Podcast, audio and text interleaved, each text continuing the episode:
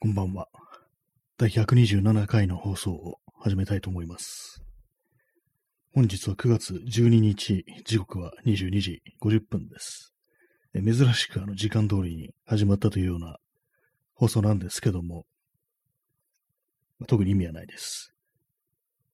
いつもだいたいあの、1、2分は遅れて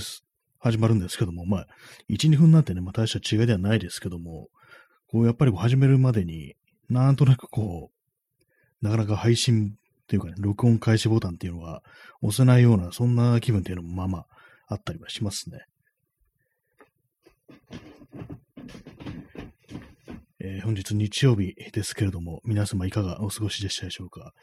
東京の方はまたこう、はっきりしないお天気っていうことで、まあ、晴れもせず、まあ、雨も降りそうで降らないっていった感じでしたね。昨日、あの、私、その、湾岸の方に、ね、行ってたんですけども、ちょうどあの、レインボーブリッジの下あたりにいるときに、こう、ツイッターを見てたら、まあ、どのあたりかわからないんですけども、あ、雨が降ってるなんていうね、まあ、同じ東京だということは分かってるんですけども、どの、どこにいるのかわからない、そういうね、こう、フォローしてる人たちの声で、急に雨が降ってきたっていうふうに、こう、ツイートがあって、え、ここは降ってないのに、そんな豪雨が来てるとこあるんだっていうふうに思って、で、まあちょっとね、そこからまあそろそろ帰るかなというふうに思ったんですけども、実際まあ一度も雨に降られることなくっていう感じで一日が終わったので、まあかなり局地的に雨が降ってたのかななんていうふうに思いました。まあ東京なんて狭いからこう、あんまりこう、どこで雨が降ってるけど、どこではこう、全然快晴だなんていうね、そんなことってあんまないような気がするんですけども、昨日はね、ちょっと一部分だけ、一箇所だけなんか雨がゴーッと降ったみたいな、そんなことがあったみたいですね。はい。そういうわけで、本日も始めたいと思いますけども、今日のタイトル、サムネイルが手抜きな件について、サムネイルってのは、この、まあ、放送のタイトルの脇にあるね、なんかよくわかんないあの画像ですね。いつも私が手書きでね、こう書いてあるものを、そう、スマートフォンのカメラで撮って、そのままアップしてるっていう感じなんですけども、まあ、これは、今、さっと書ける1分に満たず今日のやつなんか書いてるんですけども、なんかこう、ね、毎回毎回もう少し丁寧に書いたらいいんじゃないっていうようなことは自分でも思うんですけども、まあ、なぜそれをしないかっていう話なんですけども、なぜならまあちゃんと書こうとしてうまく書けないのが怖いからですっていうね、そういう理由ですね。結構まあいろんなね、ことにそういうふうに思ってるんですけども、なんかやっぱりこう、本気出してうまくいかなかったら嫌だなみたいな、そういうのがあったりして、っていうのも、あれですよね、そういうふうに考えるのって、こうまあ、その時ね、こう、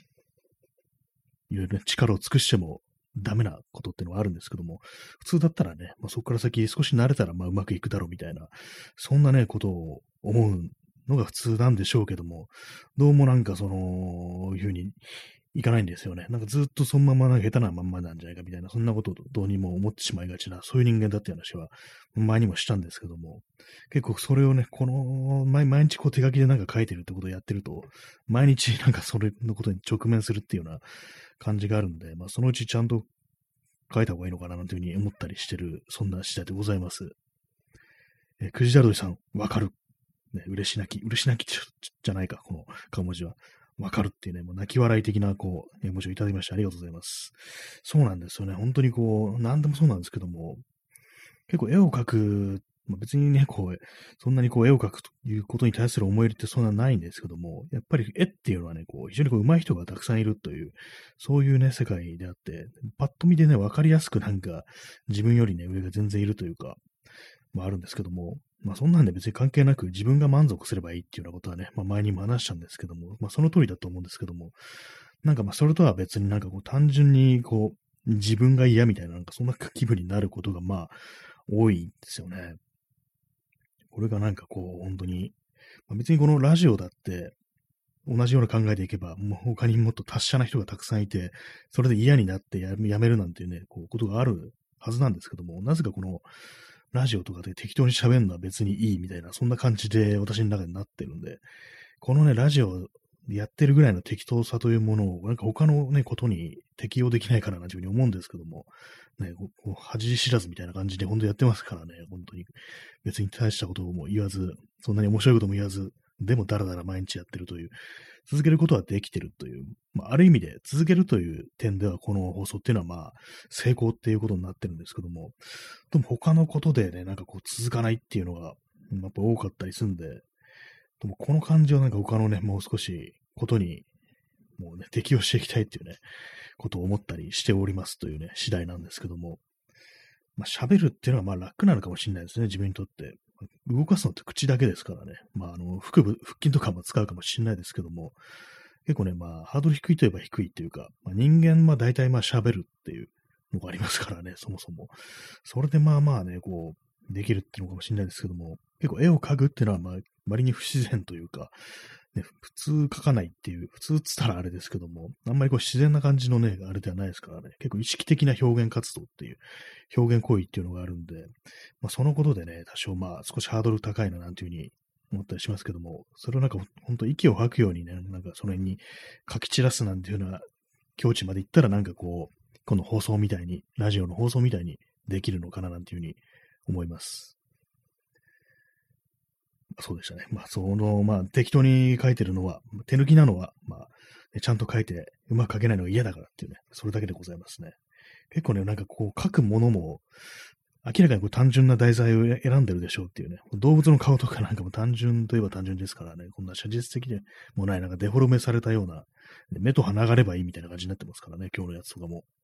しかもなんかあの、ナイト・イン・ザ・ウッズっぽいしみたいな感じで、まあ、頭の中でちょっと思い浮かべながら書いたら、ね、まあそういう風になったんですけども、まあそういう感じでこう、毎回毎回なんかちょっとごまかしてるような感じでこのサムネイルを書いてるっていうのはありますね。はい。まあそういう理由でございました、でも結構前から思ってるんですけども、あの、絵を描くっていうのは結構不思議なほどなんかこう、その個人個人の考説というものが、なんか幼い頃からはっきりと現れてるっていうふうに思うんですけども、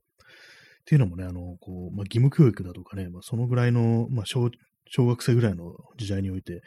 まあ、クラスに絵が上手いね、こう、同級生っていうのは何人かいたりしたんですけども、それもなんかね、こう、あのぐらいの子供の時なんてそんなにこう、ね、やってることの考説というかね、こう、上手い下手っていうのはそこまでこう、はっきりとした差が現れないんじゃないかなというふうにまあちょっとね、頭で考えると思っちゃうんですけども、実際なんかこう、過去のね、こう、いろんなことを思い出してみると、そういえばね、こう、絵の上手いやつとかは、あの頃からね、ほんと、小さい頃から本当に得意だったような、みたいなことたまに思うんですけども、そうなんですよね。結構不思議となんかの絵というものは、まあ、絵に限らず、あの、運動神経というものも結構似たところありますね。本当なんか幼い頃からもう残酷なこと、はっきりとね、こう、できるできないが分かれるっていう、そういう分野だと思うんですけども、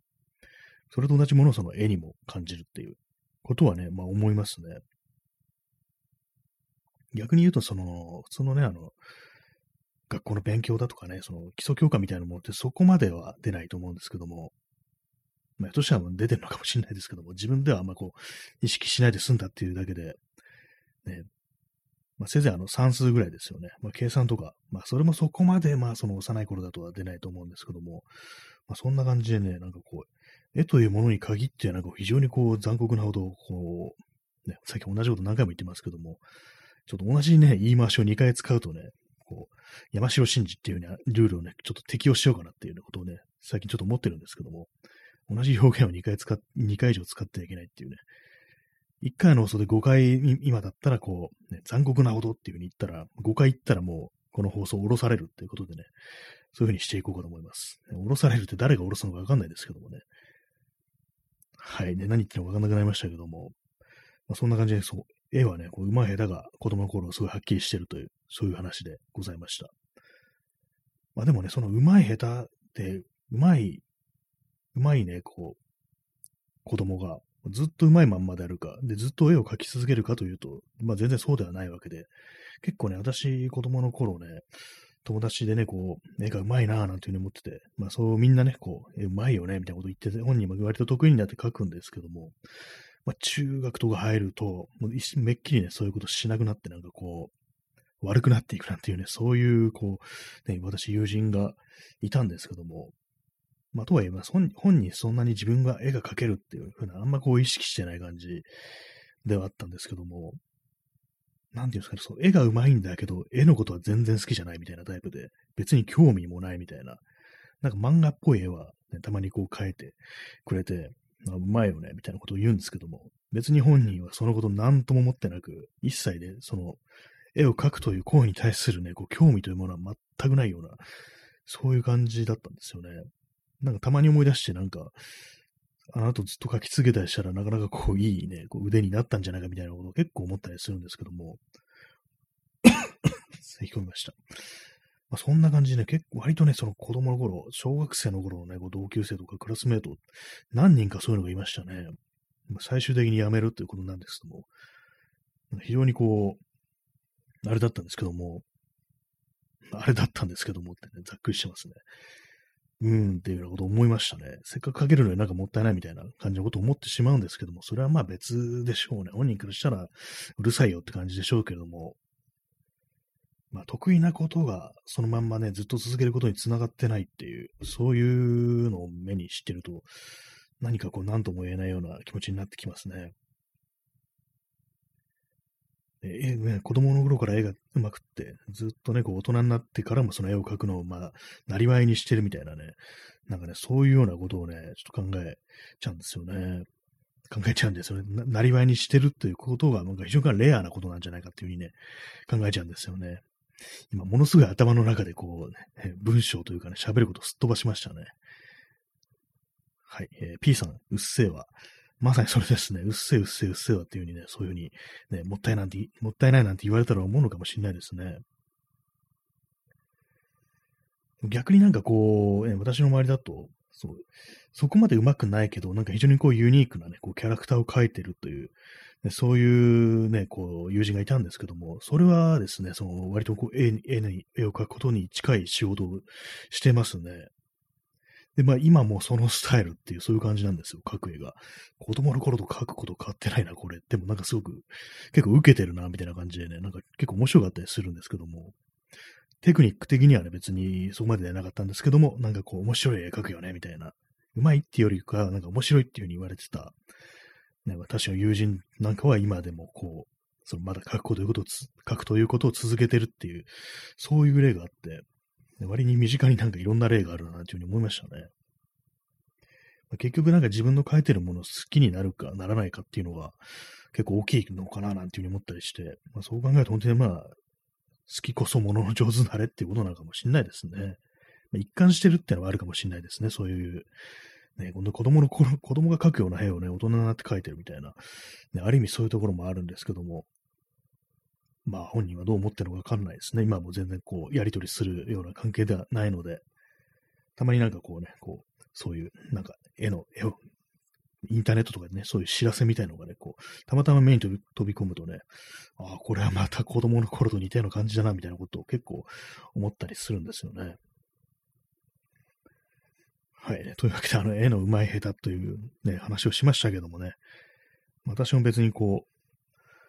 う、絵にどうどうこうね、思い入れのあるタイプではないんでね、こうあんまりこうその自分のテクニックのなさというものについて、こう人と比べてコンプレックスというものを、まあ、あんまり胸そんな持つような人間でもないんですけども、人と比べてじゃなくて、なんかこう、自分で自分が嫌になる的なところであんまこうね、ちゃんと書くのが嫌だなみたいな、そういうふうに思ってるところはありますね。まあそう思いつつも、なんかこう、気の利いたこうサムネイルとかあればね、なんかこう、賑やかしになるなっていうようなことは思ってるんで、そういうのね、さらっと書けたらいいななんていうふうには思いますね。はい。ねまあ、大体私のね、何書いてるのか結構謎なんですよね。自分でもよくわかんない感じで。特にね、まあ、それこそ好きなものがないみたいな感じですけども、今日も適当になんか猫の顔みたいな、昨日は犬の顔って、まあ、この放送のね、こう、アイコン、まあ、私のね、こう、アカウントのアイコンですね。それもなんかあの、ね、うろ覚えのキティちゃんみたいな、なんかそういう、あれで書いたんですけども、別に自分で考えでね、なんかそういうキャラクターを作ったというわけではなく、なんかそういう感じであまりこう思い入れのないものを描いてるっていう、そういうところがありますね、私は。まあ、大体何でもそうなんですよね。まあ、写真とか撮ってても、今自分が撮ってるものがすごく好きか、興味があるかっていうこと言われると別にいいっていう感じなんですよね。なんかこういう私の人生すべてが別にみたいなところね、そういうテンションというかね、ノリがなんか通底してるようなところがあって、まあ、それがね、まあ、言ってみれば、まあ、好きなものが特にないっていう、まあ、そういうことですからね。まあ、そうなると結構その非常にこう、もうつまらないというかね、そういう感じになってしまいがちなんで、あれなんですけども、割とこの放送でも、なんか、あれが良かった、これが良かったみたいな、ね、そういう話をしてるんですけども、まあ、体裁としてはね、これがすごくいいから進めますみたいな、ね、テンションになってる時はあるんですけども、その表面的には。割となんか心のね、心のね、その一、人が一枚皮を剥けば別にっていう感じのね、テンションだったりしますね。人になんかこう、あんまりこう、強く物を進めたりしないっていうのが、割とね、あるんですけども、なんかこれ面白かったな、みたいな、そういう気軽な話でも、なんかこう、あんまりね、こう、ぐいぐいいけないというか、結構人に何かを進めるということに対するちょっとした罪悪感みたいなものが割にあるんですよね。結構これが良かったからね、これ、こういう、これ、こうこう、こういうことでこれだからもう絶対もうこれいいよみたいな。風なね、テンションなんもなんなくって、で、まあ、逆にその人がね、人からそういうこと言われると、鬱陶しいと思うか、うっせえわと思うかというと、逆にね、そんなことなくって、え、そうなんだ、すごい面白そうだね、それって。本、本とかだと結構ね、素直に、あ、読んでみる、読んでみるみたいな感じで、ね、進められたものを読んで、まあ、面白かった、すごい面白かったっていうね、割とその辺のことでは割と素直なんですけども、いざ自分が何かするか、何をするかってことになると結構ひねた感じになっちゃうっていうのは、ありますね。何なんですかね。自分がないというような風にも言い換えられるかなっていうふうに思うんですけども。はい。水を飲みます。今日水ですね。ナルゲンボトルに水を1リットル入れてます。最近本当にあの、水を飲んでないなと思って、まずいと思って。まあ今日はすでに3杯ね、インスタントコーヒーを飲んでしまったので、水にしました。水は美味しいねっていうね、まあ、そんな話でございましたけども、まあ、そんな感じでこう人に何かを進めるということに対する罪悪感っていうのは結構ね、あの、手強いというかそういう感覚っていうのは、なかなかね、こう、なんか話してても、あんまりこう、聞いて、聞いてないんじゃないかみたいなね、そんなこと考えちゃう。ちょっと卑屈な気分になるっていうのがあるんですよね。なんか自分の話面白くないんじゃないかな、みたいな。毎日ね、こう1時間喋ってやつが何言ってんだよって感じですけども、結構ね、この放送でも、なんかこう、いいのかなみたいなことはね、結構思ってますね。なんか少しね、角度を変えたら、もうとんでもなく痛いことをしてるんじゃないかみたいなことは、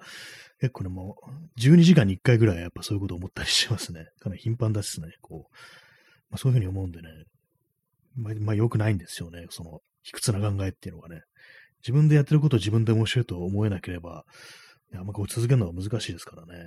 て言いながらこの放送続いてるんですけども、なんかちょっとよくわかんないですね。自分の心理というものがあんまこう、理解できてない、把握できてない感じはあるんですけどもね。私があの、このね、ポッドキャストとかラジオで話した本の話っては、あの、トレインスポッティングの原作のね、こう、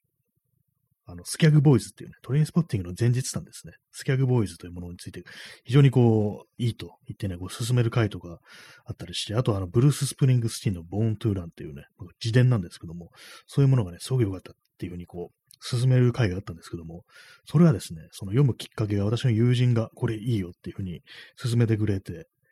まあもともとそのね、こう原作っていうか、そのブルース・スプリング製品とか好きだし、ね、こうトニースポッティングの映画の話とかもよくその友人とはよくしてたんですけども、その流れでね、最近こういうのが出てね、これすごく面白いから絶対こうね、ハマると思うよみたいなこと言われて、そのまんま読むんですけども、で、まあそれでね、普通にこう、いいねっていうね、すごいいいものを勧めてもらったななんていうふうに思いながら、ね、こう、ラジオとかでもね、紹介するんですけども、そういうふうに言えるのもなんかこう、最初のに気づいたっていうかね、その、自分が自分の意思だけで、こう、その作品に接して、いいねって思って、それでポッドキャストとかで喋ったわけではなく、まあ、最初にあの友人から進めてもらうという段階を、ね、踏んで、その後まあ自分でね、そう、話すっていうね、ことになったんですけども、これがね、もしその、最初に自分のだ、自分、人が進めてもらうっていう形じゃなくて、自分でね、こう、これいいっていうふうに思ったってなった時に、そういうふうになんかこう、あんまりね、無邪気な感じで進められなくなるんじゃないかっていうね、そんなことをふと思ったりしてしまって、まあ、なんでかっていうと、なんかそこにちょっと責任めいたものが発生するっていうふうに自分ではなんか感じてるのかなっていうふうに思うんですけども、ちょっと今あの、行き当たりばったりで喋ってるんで、ね、かなりわけのわかんない感じになってますけども、何かこう自分の、その、審美眼みたいなものをね、こう信用してないっていうね、紅白のセンスっていうようなものをね、あれがいい、これがいいっていうふうに判断する自分のセンスっていうものが、こういまいち信じられてないのではないかなというふうに思ったりして、どこかで何かのお墨付きを求めてるっていうそういう感覚が自分には、ね、あるんだと思いますね、おそらくは。ちょっと権威主義的な感じ、権威主義って言ったらおかしいですけども、それただ、普通にね、私の友人が進めてきてきたわけですからね、別になんかこう、ね、神様が進めてきたわけではないんですけども、そんな感じなんですけども、なんかこう自分から何か発信することに対する恐怖というものは、まあまあこう、なんか自分の中にね、こう、染みついてるのかなというふうに思ったりして、まあ、良くないですよね。いいと思ったものをこう、ね、普通に進めることができないし、まあ、まずそういうようなね、こう、精神状態だとね、あれがいい、これがいいっていうふうにちゃんとね、感じることができなくなるっていう、まあ、そんな風になってしまうのだっていう感じなんですけども、まあ、そんな風に考えるとね、まあ自分がまず最初にこう、いいぞって思ったっていうものをね、こう、について語っていくなんていうような風にしたら少しなんかその気分というものも変わるのかなと思うんですけども、何がいいんですかねっていう、話をね、したくなりますね。自分が気づいた、あれはいい、これはいいっていうものがね、あんまないですね。結構その、本当にこう、本だとか映画だとか、まあ音楽とかもそうですけども、なんかこう人に勧めてもらうのがね、ちょっと多いっていうかね、まあそれは全然構わないんですけども、まあ非常にいい作品に接したと思うことの方が多いんですけども、何かこう自分でも少し気づいた方がいいのだっていうようなことは、なんか、今、ふと思いましたね。はい。なんかよくわかんない話になりましたけども、いつもね、この放送のサムネイル、ね、タイトルの画像が適当だっていうね、話からなんか変なところに行き着きましたね。一息入れて水を飲みます。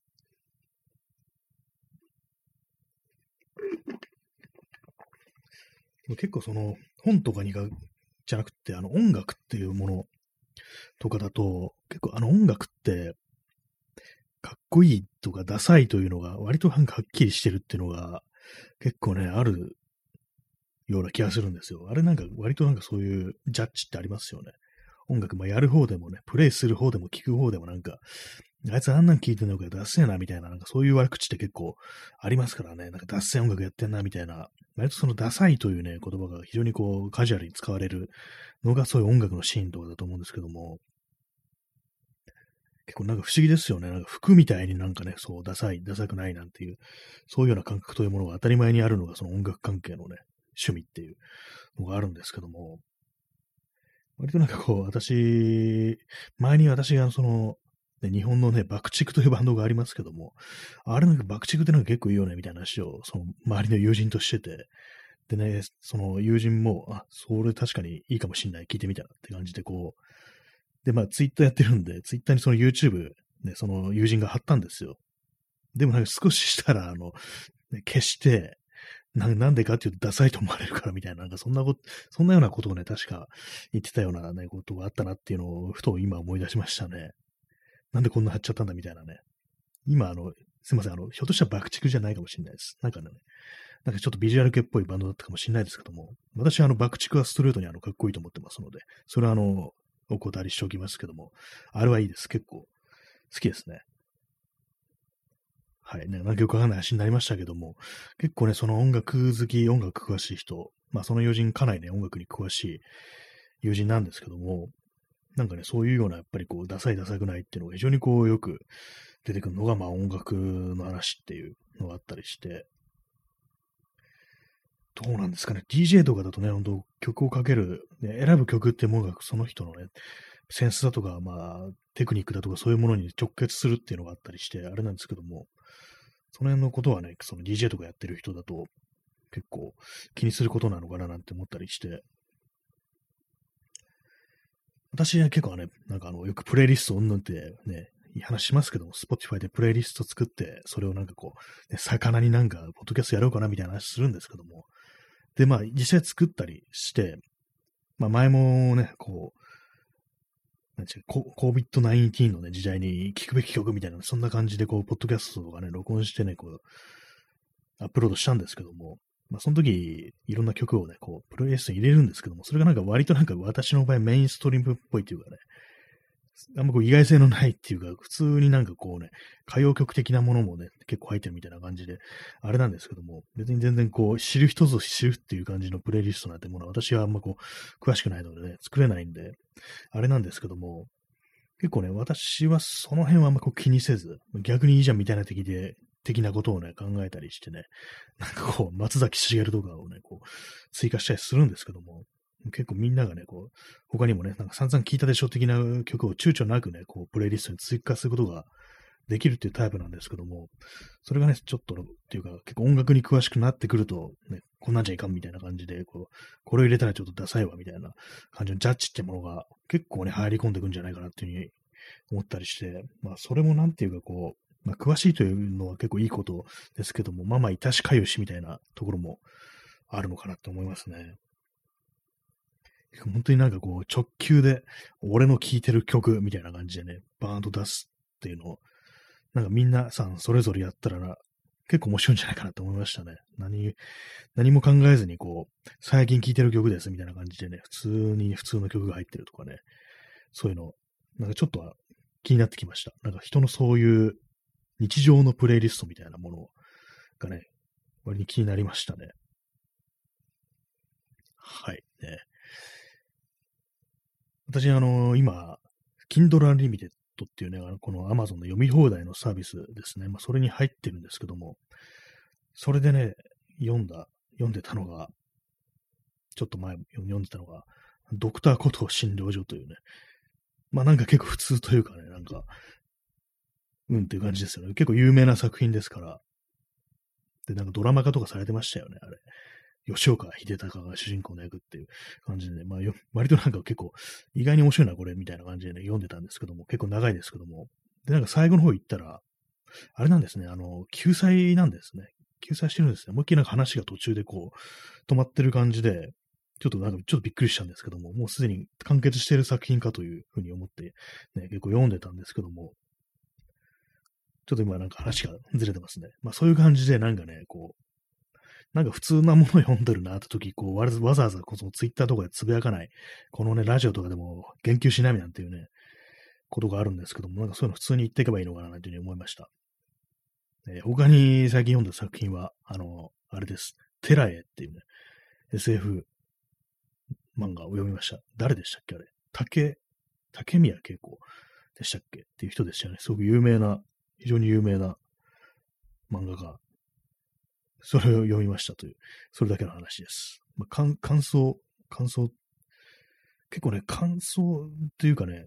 なんか漫画読むの最近結構しんどくなってるっていうか、まあ、画面で読んでるからかもしれないですけども、パソコンのモニターで読んでるからかもしれないですけども、なんか結構ね、細かい字とかをね、こう、が辛いんですよね。っていうのは老眼とかじゃなくって、なんかこう、モニターだと、やっぱりちょっと紙と違うんですよね。なんか紙だと普通になんか顔面近づければいいっていうのはあるんですけども、なんかモニターだと、あれなんですね、全画面化しないで私読んでるんですよ。普通のなんかフル HD の液晶モニターなんですけども、そのブラウザのウィンドウ全画面化してないんで、ちょっとね、あの、縮めて使ってるんですけども、だいたい普通のね、ネットを閲覧するときっていうのは、その感じでね、そうなると少し細かいね、こう、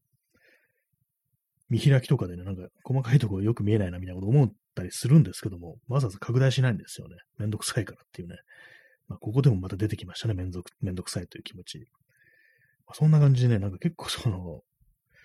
なんか見飛ばしてるみたいなね、読み飛ばしてるみたいな感じにちょっとなっちゃいがちですね。あの、そのパソコンのモニターで見ると。そのまあ、Kindle だとかね、そのタブレットとかそういうもので見たら結構ね、ちゃんと読むのかもしれないですけども、そんな話でした。まあ、普通のね、結構有名な作品を読んでるという話でしたね。はい。ね、なんかこう、みんながもう話してることは、触れてることは別に言わなくてもいいみたいな、なんかそういうことって結構思いがちなんですけどもね。はい。えー、漫画の話でした。漫画の話というかなというかって感じですよね。結構なんか他の誰にも触れたことのない、ね、話題に触れなきゃいけないのではみたいなことって結構なんか思っちゃったりするんですけども、別にまあ、構いはしないんですよね。まあ、とはいえね、聞く側の立場からすると、なんかもうね、こうまあ、みんなその話してるよみたいな話をしてもしょうがないかなと思うんで、まあ、エンターテインメントというかね、こう、その、人がね、聞きたい話という点では、まあね、ちょっと意外性のある話題にした方がいいのかもしれないですけども、まあ今日、今日話してることかなりね、ぼんやりしてますね。何なんでしょう。ね。そうですね。そんな、あれなんですよね。特にこう毎日毎日意外性のあるコンテンツとかに接してるわけではないので、あれなんですけども、なんかね、そういう感じで何か、何か話題があるかなってなると、本当になんかこう、インターネット上のこととかに言及するしかなくなってくるんでね、なんか、それちょっと勘勘弁っていうか、やめたいっていうか、避けたいところでありますね。なんかこう、よくツイッターとかで、あの、ニュースのリンク貼って、そこに一言っていうね、あの、スタイルの人いますよね。すべてのツイートがそれっていうような人結構いると思うんですけども、これはあの別に私の総合フォロワーの方とか、まあ私がフォローしてる人のことではないですけども、まあ、単純にその話題のことに言及してるっていうんではなくて、本当になんかその記事のリンクを貼って、なんか一言ね、ブツブツ、ボソボソっとね、言って終わりっていうのをなんかずっと続けてるような人っていうのはまあまあいるような、まあまあのボリュームでね、そういう使い方してる人っていうのはいると思うんですけども、なんかあれを見るとすごい無な気分になるっていうね、無っていうのは虚無の無ですね。なんかそうで、そういう人がね、結構その、まあね、公式、ニュースサイトとかの、まあ、アカウントとか、まあ、新聞社のアカウントとかに、こうね、リプライの形でなんかよくわかんないことをね、もう述べてるのを見ると、なんかすごく辛くなってくるような、そんなところがありますね、あれ。独り言、本当に誰にも見られない独り言、まあ私が見てたりするんですけども、本当になんか返答が絶対に返ってこないっていうことを考えると、なんか非常にあれ、なんかこう、ね、東京砂漠、東京砂漠ってなんだって感じですけども、なんか非常にね、こう辛くなってくるとこ時ありますね、ああいうの見ると。え P さん、お役立ちツイートマン。ありますね。そういう、そういうのは、ありますよね。本当になんか、旬の話題というかニュースみたいなのを言及して、一言、ね、言って、シーンみたいな感じのありますからね。まあ、お役立ちツイートマンっていうのは、ちょっとそれよりも、少しね、自分の考えてるものが入ってるっていうのが、ようなニュアンスありますけども、でもなんかこう、その人が本当に言いたいことというよりは、なんか周りに、ね、こう、いろんなニュースが流れてくるからっていうふうに重宝されてフォローされちゃうような、なんかそういうような感じですよね。今のゲップが出てきました。水を飲んだせいでしょうか。まあ、それにこれずもう一回、これずもう一回水を飲みます。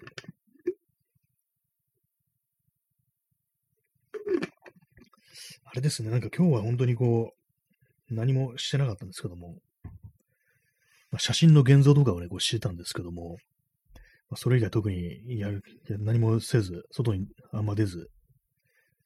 終わった一日なんですけども、やっぱりちょっとね、こういう感じでこう、で、しかも天気がそんなにこう、ね、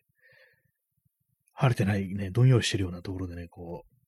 特に何もせず一日過ごすと、本当になんかちょっとバッと入ってくる感じありますね。結構この放送を始めるまでにかなりこう、なんかどんどんよりした気持ちでこういたんですけども、話し始めるとなんかこう少しはマシになるっていうようなところで、まあ、この放送を続けてるのはやっぱそういうところがあるからかなっていうのは思いますね。割と即効性があるっていうまあ、今、目の前にあるね、もやもやを多少は飛ばしてくれるっていう、そういうこともあるから、まあ、続けられてるのかもしれないですけども、そう考えると、さっきね、こう、申し上げたように、なんかこう、絵を描くこととかと比較するよりは、なんかこう、運動とかとね、近いのかななんていうふうに思いますね。体を動かすっていうか、毎日こう、ね、ラジオ体操するみたいな、なんか、そういう感覚なのかなってことを今、ふと思いました。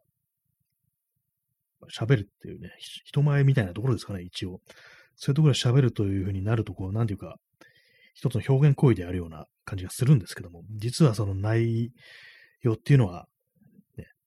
運動に近いという、そんな感じがしますね。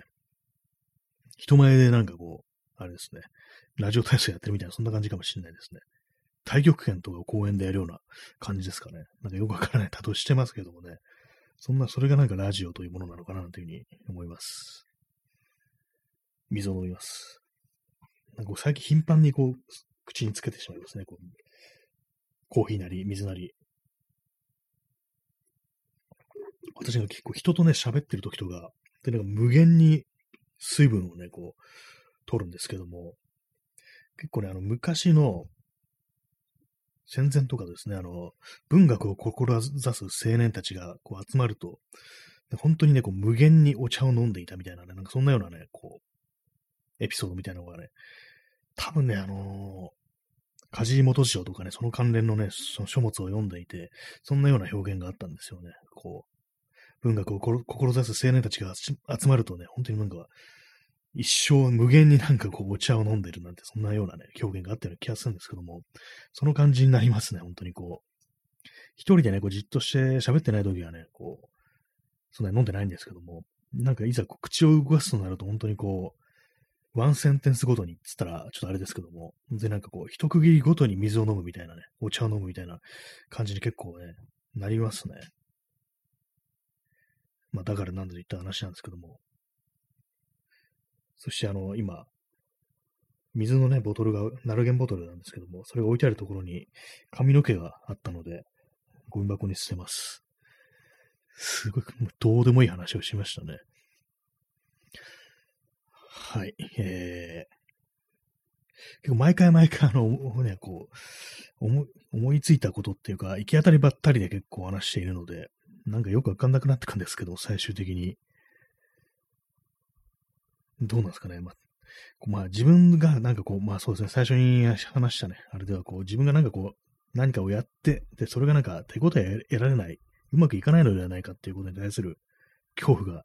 非常に強い。けど、ラジオというものができるのは、まあなんか一つのね、運動みたいな、まあ、即効性があるっていう、ちょっとね、スカッとするような、そういう性質を持ってるからなのではないかっていうね、そういうこと思ったんですけども、まあだいぶ違いますね、そう考えるとね。もし何かをこうやって、ちょっと上達したいんだけれども、なかなかそれができないっていう、取り掛かることが結構難しいというか、ね、ちょっとしたあの苦手意識みたいなのがついてしまってるということに対してどうすればいいかってなると、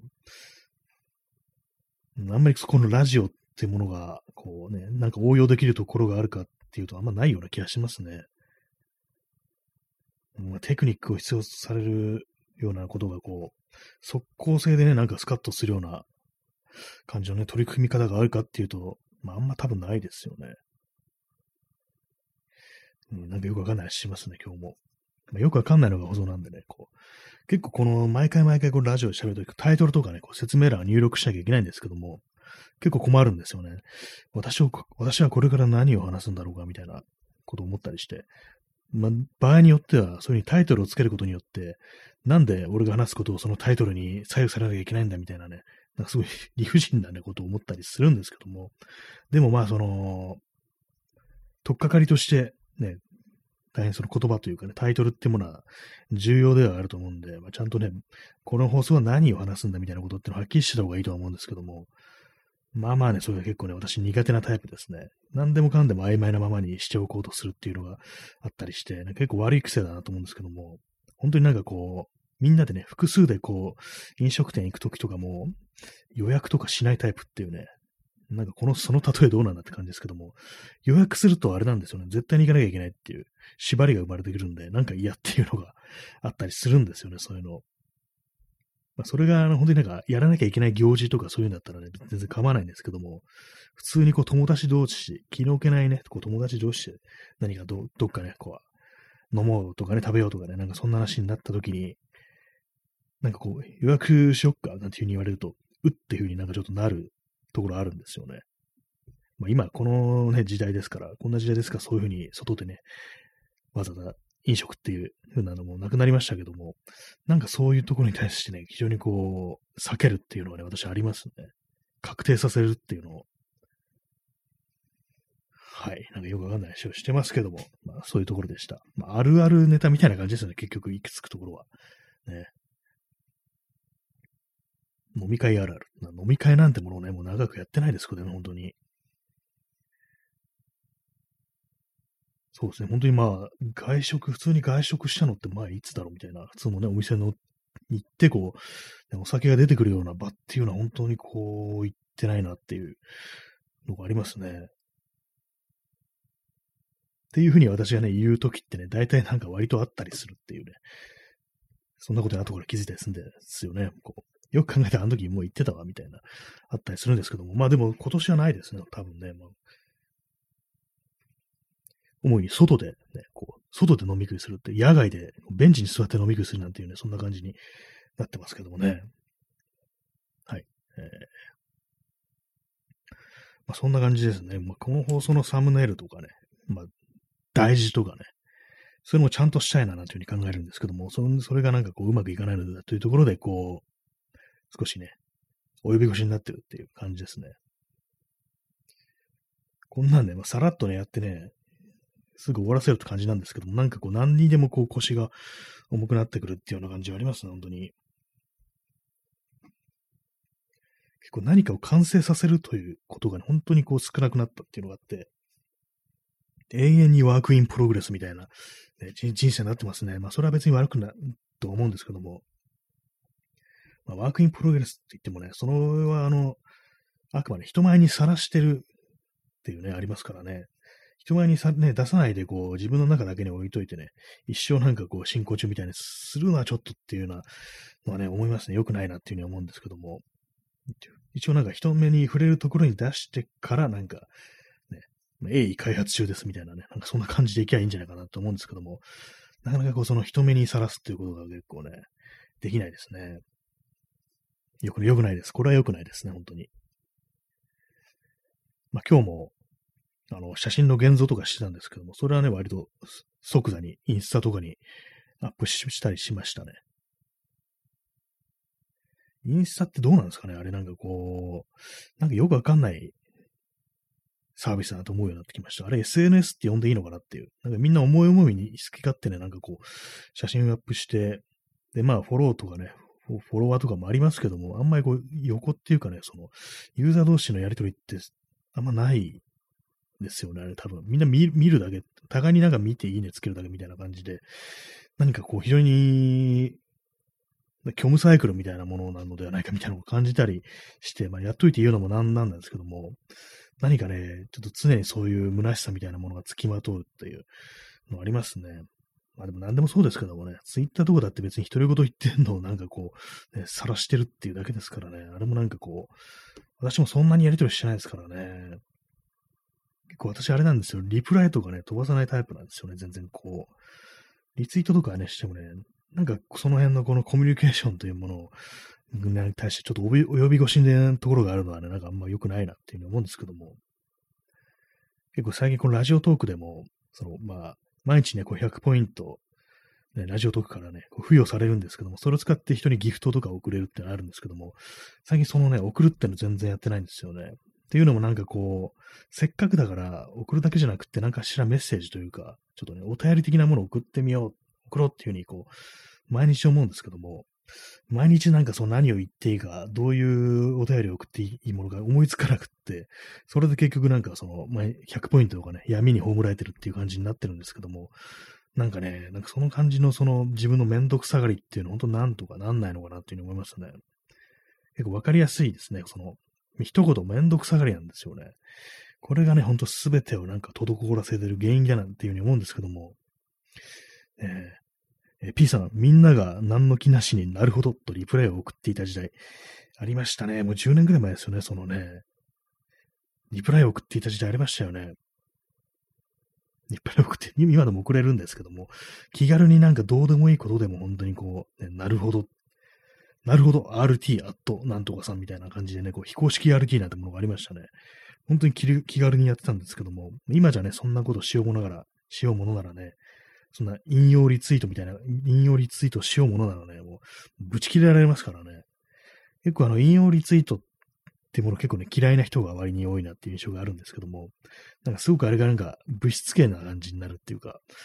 多分ね、あの、私の想像する限りですけども、まあ、コミュニケーションというものが成立しないで、こう、一方的になんか投げかけてくるだけでなんか虚しいみたいな、そんなところもあるのかもしれないですけども、昔はなんかそういう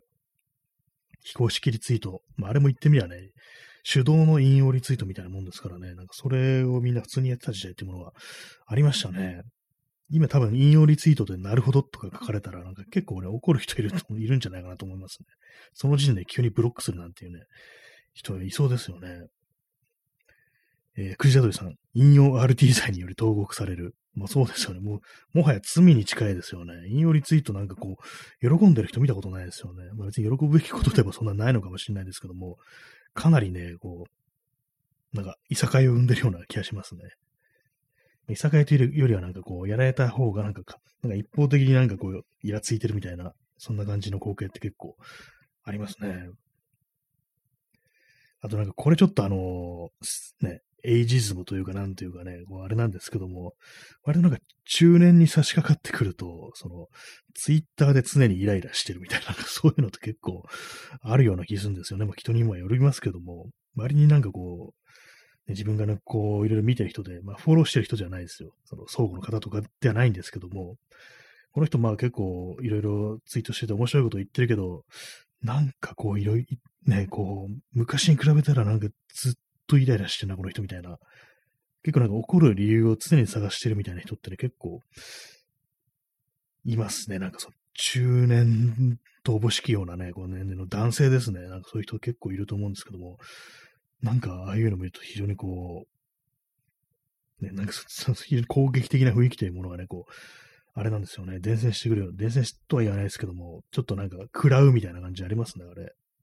これはあの別にあの政治的なことに対して憤りを表明してるっていうのではなくて、なんかもっとね、些細なこととか、まあ、さっき言ったみたいなこう、引用リツイートとかになんかずっと怒ってるみたいな、なんかそういう人ってね、結構いたりするような気がするんですけども、あんまりそうなんですよね、こう、ユーモアはあんまりこう交えないでね、こう苛立ちがなんか直球で現れてる人っていうのはまあまあ、いるような気がしますってね、その中年のね、男性というもね、ツイッターアカウントにいるような気がするんですよね。ちょっとこれ、これもう少し繊細なニュアンスで語るべきことなのかもしれないですけども、ね、割に思うんですよね。まあ、この人ずっとイライラしてるみたいなことをね、ちょっと思ってしまうっていうことがありますというね、話でございました。ね、決してあの、私がフォローしてる人とか、まあ、私のことをフォローいただいている人のことではないので、相互の方のね、話ではないので、その辺はちょっとね、はっきりしておきたいと思いますけどもね、まあ、そんなことをね、思ったりするんですよね。まあ、そういう人たちがなんかもう、ずっとね、なんか嫌なこと書いてるかっていうと別にそうでもなくって、普通にまあ面白いこともね、たくさん書いてたりするけど、なんか根底になんかね、苛立ちみたいなものがね、こう、ずっとあるみたいな。でそれがなんか結構ね、小さいところにあるっていうね、些細なことに対して なんかずっと怒ってるみたいなのが、結構あったりして、なでも、自分もね、なんかそういうような気持ちってものが割となんかわかるようなところがあったりして、まあ、出し方の問題ないかもしれないですね、なんかこう。あと、あれですね、私はこういろいろこうツイッターとかでよくわからないね、ことを、だいたいいつも述べてるんですけども、な何を言ってんだこいつはみたいなことをね、結構、連投、連投っていうかね、こう定期的に書いたりするんですよね。まあ、その最たる例がね、こう、腹部を鉄骨が貫通してるっていうね、これまあ何の意味もないんですけども、なんかこう、なんとも言えない気分になった時にそれをね、こうツイートするんですけども、そういう感じでなんか毎回毎回同じフレーズをこう定期的に言うってことをやってるんですけども、たまになんか自分のね、他にもなんか、こう、それをね、こう、言う人がいて、ちょっとネタ的になんか同じことをね、みんなで言っていくみたいな、そういう妙なね、ちょっと面白さってのはあると思うんですけども、でその自分がいつも言ってるね、その、よくわかんないフレーズを検索して、おお、みんな言ってるな、みたいな感じでちょっと面白かったりするんですけども、で、まあ、当然なんか言い出しっぺの私がこう、ぶっちぎりでそれをなんか何回も言ってるわけですよね。なんかそずらっと並んだその自分のそのよくわかんないツイートを眺めてると、ちょっと怖くなるっていうか、なんだなんだこいつみたいなこと、まあ、自分なんですけども、なんでこいつこんなよくわかんないことを定期的に言ってるんだろうみたいなのがあって、ちょっとどうかしてんじゃないかなみたいなことを思って怖くなりますね。今日、今日そう思いました。自分の、ね、こうツイートが検索にヒットしてっていうね。はい。まあ、この、このね、放送自体がそういうわけのわからないね、こう、上事じゃないかっていう話なんですけども、まあ、そうなんですよね。怖いです。自分で自分が怖いですというね、そんな話でございました。そしてこういうね、よくわかんない話ですでに49分喋ってるのがね、結構怖いですね。この放送にね、何らかの、ね、こう、気づきがあるのかって言われると、まあ別にっていうね、また別にが出ちゃいましたけどもね。はい、なんか、そうなんです。すいません。今日最初、初めて聞いた人、何これみたいに思うでしょうけども、もう何これってのが私という人間の本質なのかもしれないですね。何これっていうね。はい。最近あの、私、あの、このラジオトークで他の人の放送、まあ、すでにあの、フォローしてる人とか、ね、きっちり聞いてるんですけども、なんかこう、新しくね、こう、どんな人がどういう放送してるのかな、みたいな感じで気軽にこう、みよ、聞いてみるなんていうね、ことあんましなくなってるんですけども、どうなんですかね？このラジオトークの空気的にどうなんですかね？割となんかツイキャスとかってのは個人的なことっていうか、話す内容よりも、その誰が話すかっていうのは、これは別にあの悪い意味じゃなくて、その人の人柄というものがね、結構、まあ、前面に押し出したような感じの放送というものが割と多いような気がして、私のね、こういろいろこう、相互の人も結構やってたりして、結構聞いてるんですよ、私は。あれなんか名前出ないからね、わかんないですけども。聞いてたりするんですよ。まあそんな感じなんですけども。はい。何を話しているのか、何を話しているのか途中でわからなくなりましたので、水を飲みます。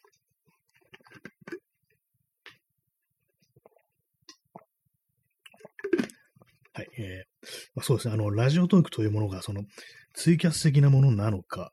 それともあの、ポッドキャストみたいに、まあ、テーマ的なものがね、テーマという、何を喋るかというものが前面に立つのがどっちなんだろうっていうのが、結構ね、このアプリの性質ってものがまだあんまよくわかってないというか、このライブに関しては、誰が喋るかってものが結構先に立つ感じしますけども、普通の収録とかだと、こう、割とね、喋ってる内容というものも重要視されるっていう感じかなと思うんですけども、なかなかね、なんかこう、自分の、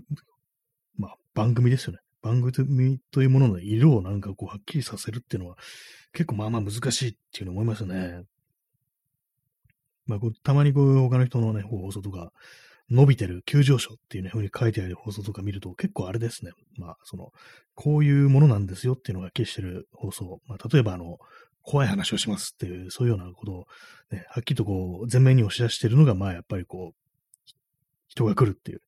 感じなんですけども、もし自分がそういうことをやるとしても、なんかあんまりこう、ね、触れるべきテーマというものが、取り扱うべきテーマというものがあんま思い浮かんでこないなっていうまあ、普段から考えてることが非常に漠然としてるっていうのはあると思うんですけどね、答えの出ないことについて答えの出ないまんまこうぐるぐるぐるぐるとね、こう考え続けてるっていうような感じなんで、そうなるとその一つのね、こう放送としての色というものは、ま、出しにくいっていう感じなんで、色がないということイコール、そういうタイトルというものもなんかこう非常に暴漠としてくるっていう感じで、まあその自分から名前を付けられないっていうのも、名前つけるの結構苦手なんですよ。まバンドやっててもバンドの名前がないなんていうね、そんな感じだったんですけども、そういうところもなんかこう、旗色鮮明にするとか、ね、こ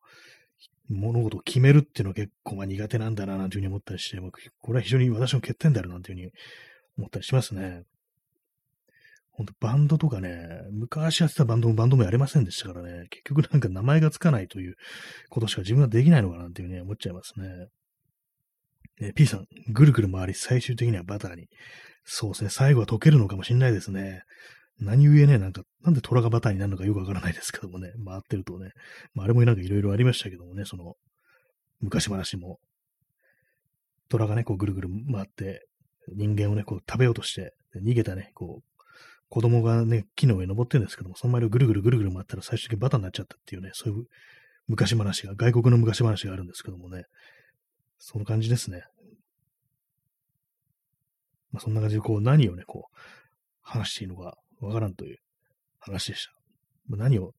自分が何をしたらいいのかわからないっていうね、感じなんですけども、まあ、そういう風な気分になった時にいつも思い起こす曲があって、思い出す曲があって、これあの、柳ジョージというね、まあ、こう亡くなりましたけども、もう、人の曲で、プリズナーという曲があるんですよ。まあ、それタイトル通りね、こう囚人というような感じなんですけども、実際刑務所に入ってる人の歌ではなくって、一つの状況とか環境とかに押し込められてる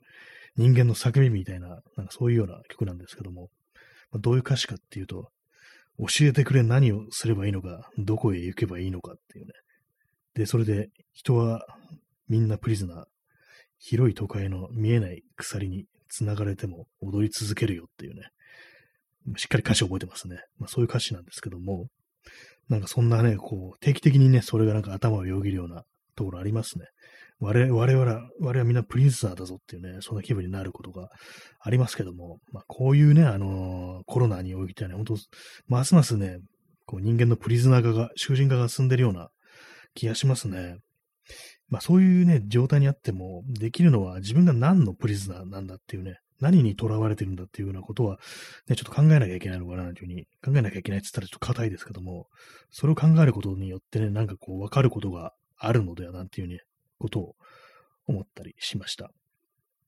あの、プリズナーズっていう映画があるんですけども、まあ、急にあの話ずれますけどもね、あの、ドニ・ビルヌーブでしたっけ？あの、ブレードランナー2049の監督の人のね、映画で、プリズナーズっていうのがあるんですけども、それはあの非常に面白い映画ですので、興味がある方は見てみてください。サスペンスですね。サスペンス。ヒュージャックマンと、あの人、名前が出てこないあの人です。出てくる、登場する、その人がや出てくる映画を思い出そうとしたんですけども、その映画のタイトルも思い出せないっていう。非常にね、タイトルが思い出せないという何なんですかね。なんか僕、物事の名前が付けられないっていうのはありますけども、物、物に付けられた名前を思い出すことができない。作品名を思い出すことができないっていうのも結構あるかもしれないですね。何なんですかね、これは。なんかカウンセリングを受けた方がいいのではないでしょうかっていう気がしてきましたけどもね。どうなんですかね。わからなくなりました。まあ、そのね、あの、プリズナーズという映画は非常に面白い映画ですので、気になっている方がいたら見てくださいというね、話でした。まあ、それもなんか非常に何かに捉られた人たちが出てくる映画っていうね、そういうことなんですよね。まあ、我々はみんなプリズナーだと、ね、そういうような話でした。バンド名プリズナーズにすればよかったんですかね。なんかすごいいそうな、もう絶対もうあるでしょみたいな感じですけどもね。もう1950年代とかの、ね、アメリカのバンドとかありそうですよね。めちゃくちゃ直球だから、ね、絶対あるぞっていう感じなんですけども。なんとかずというね、バンド名。まあシンプルでいいと思います、私は。なんか最近のなんか、ね、最近というかこう、2010年代からね、こっちはなんか50年間よくわかんない変なインパクトをね、こう与えるようなタイトル、タイトルじゃない、名前のね、バンドが割にような気がするんですけども、逆にここら辺で直球のこう、タイトル、タイトルじゃないや、バンド名をつけてみるのもいいかもしんないです。ね。そんな話を思いました。そんな話を思いましたってなんだ。そんなことを思いましたというね、ところでした。でも本当なんか名前付けベタはね、ちょっと返上したいですね。なんかそういうのもう少しこういろいろ、いろんなね、案を出せる人間になりたいです。結構私の友人でそういう名前付けるの得意なね、友人がいて、よくなんかこういろいろ思いつくなって思ったりして、でしかもその言うのがね、結構面白いんですよ。なかなかこうね、洒落てるとまではいかなくても、なんかそれいいねっていうね、言わせるようなね、そういうのをいくつも思いつく友人がいて、なんかあの感じいいなっていうようなことをいつも思ってたんでね、ちょっと取り入れたいっていうことは思いますね。はい。えー、そういうわけで本日お送りしてまいりました第128回目の放送ですけども、128という数字が怖くなってきましたね。これ128回も、128日も続けてんのっていうね。まあ、正確にあの1日2回ぐらいやったことも何回かあるので、まあ正確な数字じゃないんですけども、まあでも120日ぐらいね、こう、やってんだぞって考えると、ね、それをね、時間にしたら膨大なあれだぞっていうね、ことを思ったりして、積み重ねたものに対してなんかちょっと自分で怖くなるっていう、割とありますね。なんかよくわかんないこと言ってますけども。はい。ね、そういうところでございますね。続いてますね、なんだかんだ言って。まあ、このライブはあれですけども、あの、5月の、ね、半ばから始めてるんで、6、7、8、9とね、もうそろそろ4ヶ月続けてんのかって思いますね。怖いですね。怖いですねってね。まあそのラジオ、こういうふうに喋るということを始めてから、まあちょうど、ね、8月の半ばで1年っていう感じだったんですけども、まあその1年も過ぎて、このね、ライブもね、まあまあ過ぎてるというね、怖いっていうね、話でした。なんか何言ってんだかわかんないですけどもね、まあ、こんな感じで、こういう感じで何何言ってんのかわかんないことです。ね。すいません。もし今日初めて聞いたという方が